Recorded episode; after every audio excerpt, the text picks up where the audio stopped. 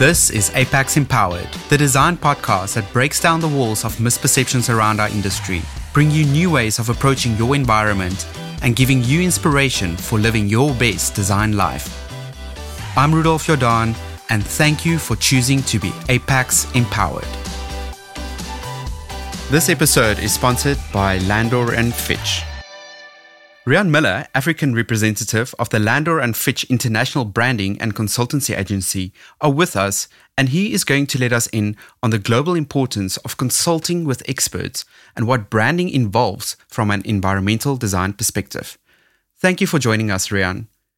We get bombarded with branding and marketing in all its forms on a daily basis from the moment we go onto social media in the mornings to our drive to work. Is it something we can ignore?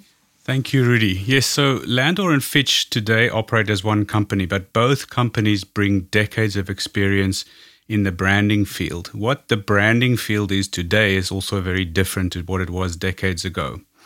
So, in the past, uh, what you would have um, experienced as, let's call it branding in inverted commas, um, is today incorporating many, many facets, including digital and environment, or what we call experiential design.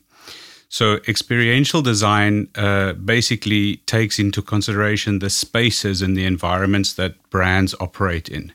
So, while we are bombarded by visuals when we are, let's say, like you mentioned, on our way to work, companies are getting more and more sophisticated in how they communicate to their buyers or their consumers.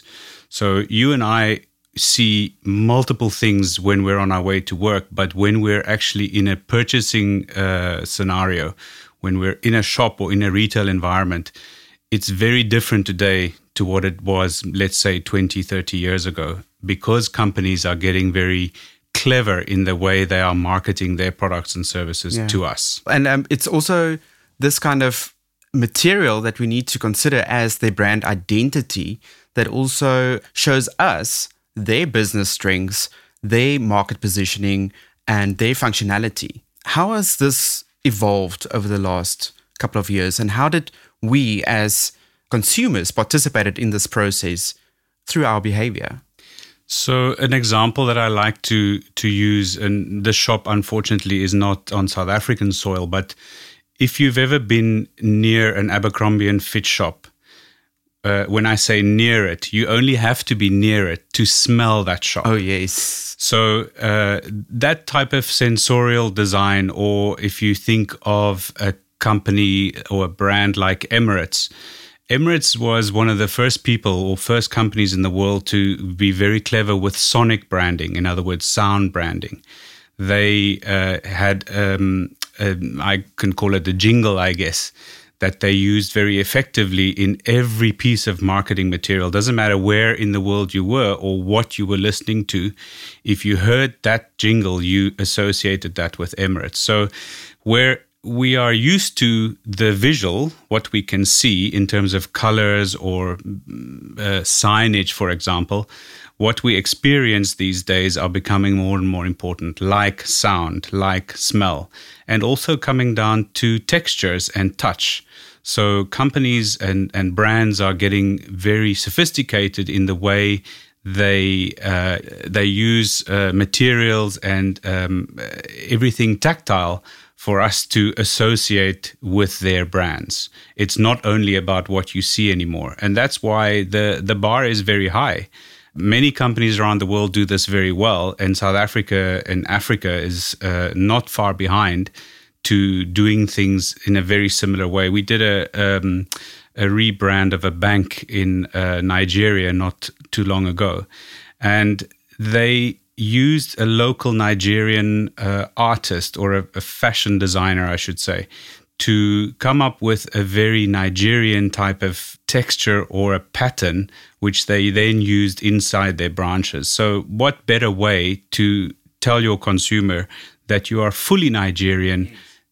Looking after the audience that's 100% Nigerian by using such a powerful tool to uh, to use in your in, uh, in your environments and your spaces where customers interact with your brand. And you're also supporting local art and artisans. Absolutely. I hear what you're also saying about this environmental design. It really has been a, a buzzword that has been around for ages. But we are definitely seeing corporates and smaller businesses also applying this technique more and more by them using what they already have, which are the interior spaces. Exactly. So many aspects of brand uh, is not necessarily uh, that obvious to the man in the street. So when you when you start to study the associations with color, for example, they are very um, very specific but somewhat subliminal reactions that people have towards color. For example, we when we worked with uh, Mediclinic here in South Africa, but also Mediclinic worldwide, they had a, a, look at their environments. Now, I have to caveat this that Mediclinic, of course, is a very specialized organization, so it's uh, their spaces still have to be super functional, absolutely, in terms of what they have to achieve, but for people that are um, in those spaces, there is probably a heightened uh, sense of anxiety when you're in a mediclinic space for obvious reasons. So what they achieved and what they what they set out to achieve is to create spaces that caused people or that help people to be calm and relaxed through colors and through textures. So while the spaces had to be, of course, super functional and, and very high tech in what they have to achieve in the environment of a hospital, it also uh, has to be calming, or they, they set out for the spaces to be very calming. So, large windows to let in natural light, to let uh, patients see the outside world, lots of trees, lots of greenery, beautiful spaces that ultimately is a hospital. And uh, most people are probably not at a hospital out of choice, but uh, because they have to be there for, for some reason or another. I'd love to hear about that extension about the, the interior and the exterior meeting each other in, in the effort to change behavior. So, so specifically with that, um, while they did not necessarily uh, renovate their hospitals in terms of, let's say, enlarging windows. They made a very, very deliberate decision that um, waiting, not waiting rooms, but wards where patients are awaiting uh, to go into theater had a lot of natural light where in the past there was perhaps not such a huge emphasis on that. So, where they weren't able to achieve that, they then decorated the areas with uh, what we consider to be calming colors. So uh, uh, lots of blues and lots of greens that are known to be through research that we that we do and that that our business does around the world indicate that are of a calming effect on uh, people in general. Given this consciousness now around healthy environments, do you have other examples where employees and patrons and clients and um, other brands are also approaching their space and their offering? So we're in an interesting time with COVID. So I think we will have to wait and see a little bit uh, longer or wait a little bit longer to see how what we've experienced in the last 12 months change companies' approaches to their spaces.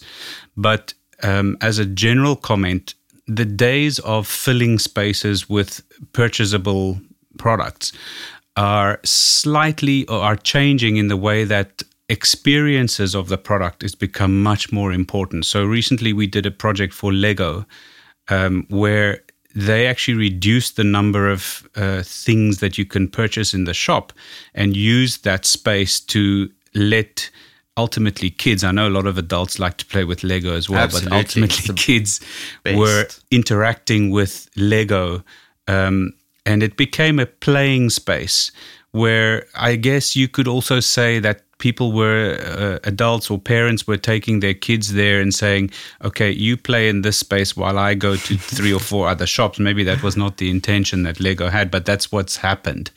There's a much more focus on on experiencing the brand as opposed to merely being a space where people go and purchase. What then happens is those kids experience the brand the adult then goes online and purchase the product. Perhaps the product is not available in that shop and they go online and shop online. I mean online shopping whether we like it or not is is here to stay and here to to overtake the shopping experience as we know it.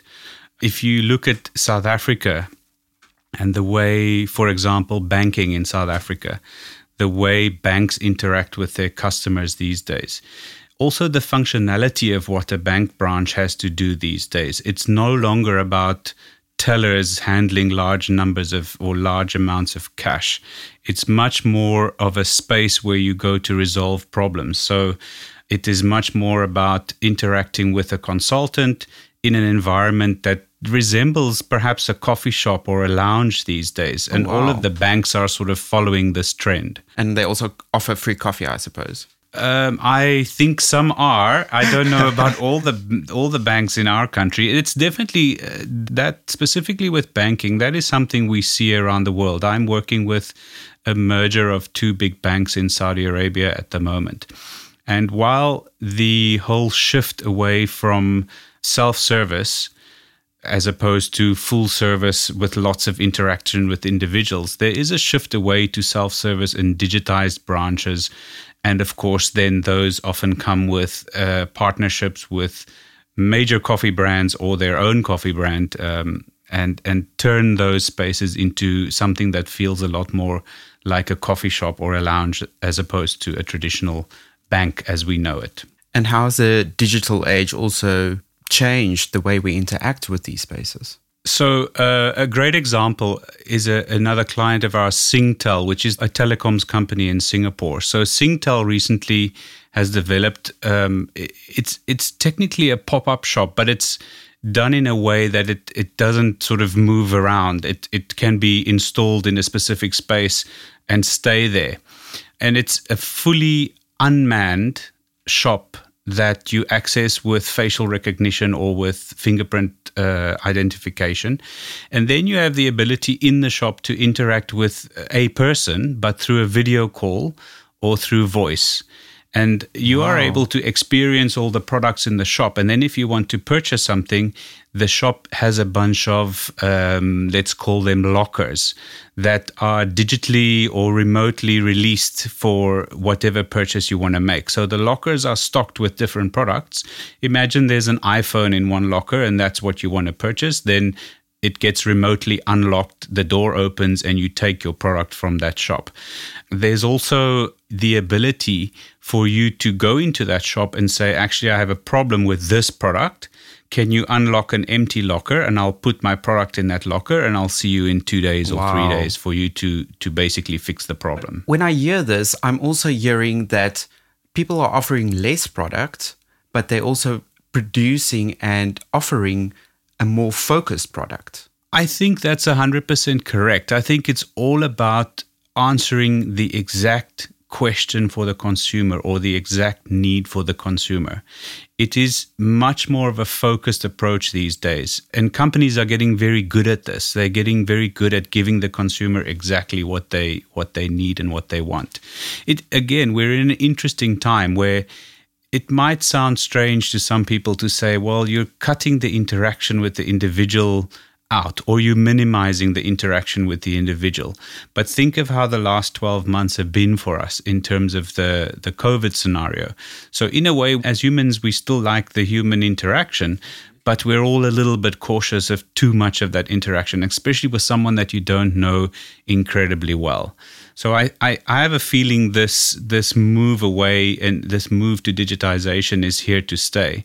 I'm not so sure it can happen with every type of industry. I, am not so sure I'm I'm going to enjoy getting my coffee served to me by a little robot as opposed to an individual. But time will tell how we how we actually feel about this going forward. Uh, Riaan, it's really inspiring to see how the thinking has shifted and how important such a conversation is to every business out there. I also wish to encourage more businesses to talk to their designers about exploring disciplines such as surface design more to develop a unique tactile environment.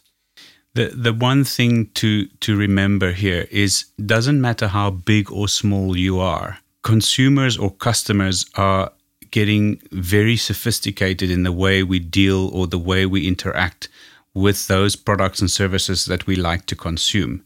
So, whether you're a bank or whether you're a telecoms company versus a very small niche shop selling a very specific product that I like to consume, the the space and the environment that you create for me to interact with your brand is becoming more and more important. Thank you, Riaan, and best wishes for the massive task of unifying the world, cultures, and beliefs through your work. Thank you very much. For more information or to get into contact with us, please visit our website at www.apaxdesign.co.za or visit our Instagram handle at apax underscore design.